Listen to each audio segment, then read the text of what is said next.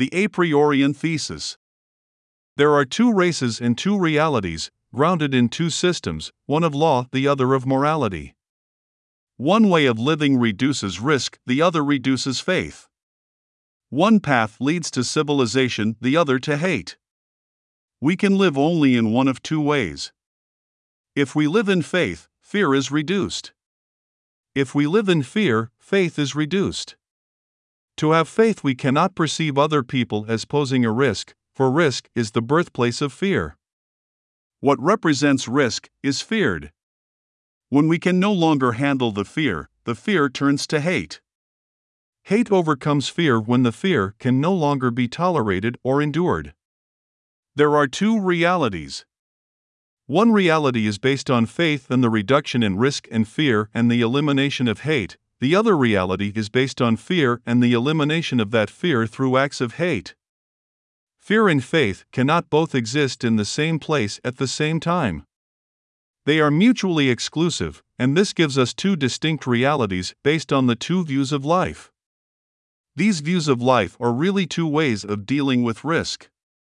One way leads to reconciliation and the other to hate. When others represent risk to us, we need regulations to control the source of risk. The regulatory apparatus is called the state.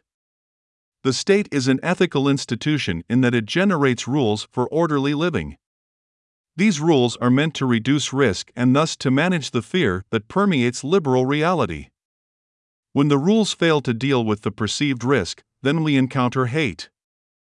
Liberals promote freedom because others represent risk to them. They do not wish to be exposed to the risk others represent. Liberals impose rules on others to control the level of risk they are exposed to. This is why liberals buy insurance and demand policing, only not for themselves. The rules are designed to isolate and marginalize those who represent a risk to them.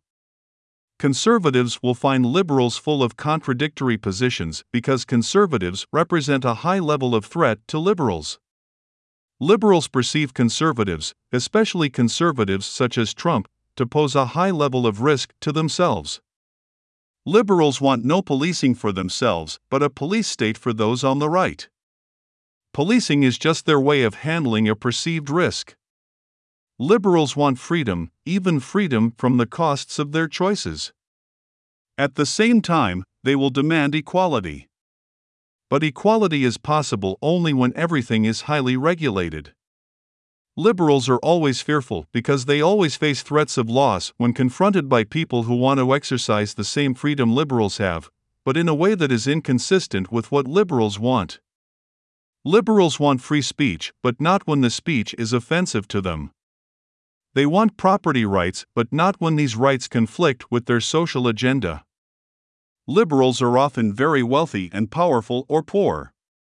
They either have so much power the rules no longer apply to them or are so poor the rules are irrelevant.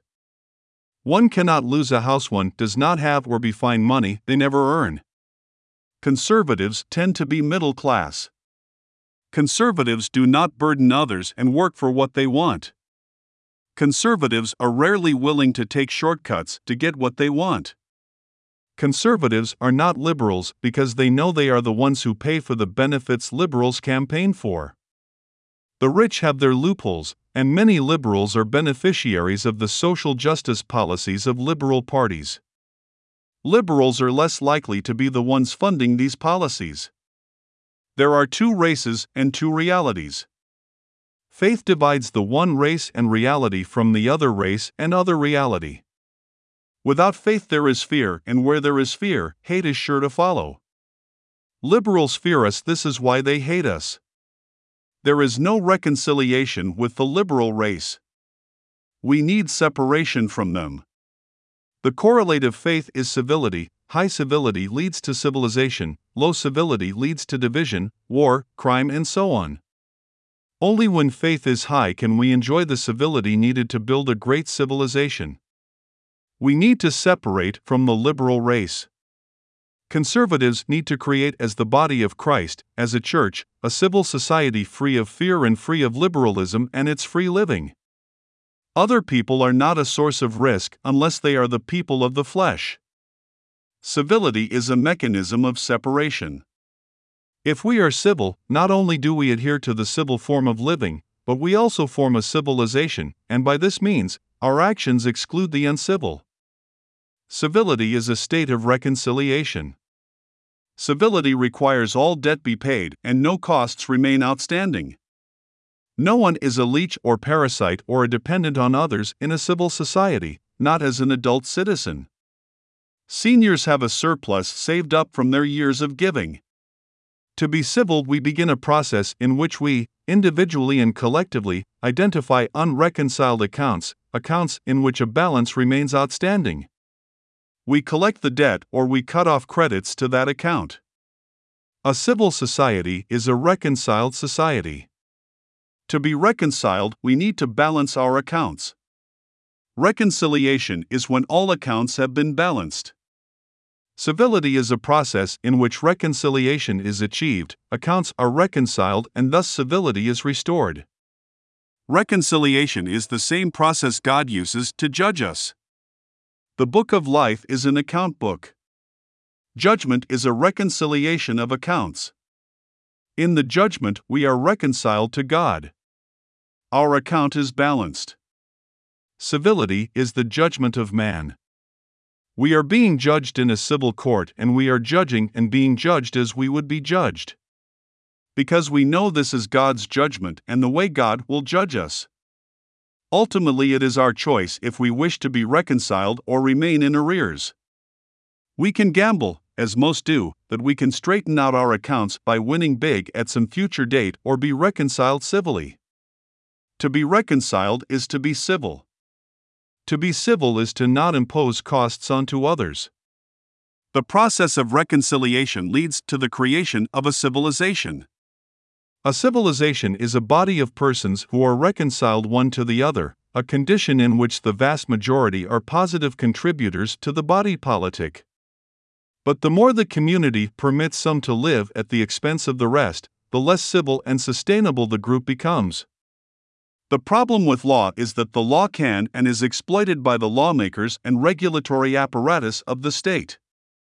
The very nature of law makes it necessary for the many to support the few and the few to have control over the assets of the polity. Only when the creators of equity have control over their equity and the authority to prevent unwarranted access can true justice be implemented. Costs must be accurately assigned to the creator of those costs. This is called a market. A market that is not regulated by the state is called a free market. It is not enough that the state does not regulate the market, the market must have the means to reconcile its accounts. Apriorian provides the technology needed to set up ledgers in which all costs are allocated to their appropriate accounts. Apriorian has the means to design and implement a civil society. If you wish to be reconciled, you need your accounts to be examined. We are not reconciled by our own hand.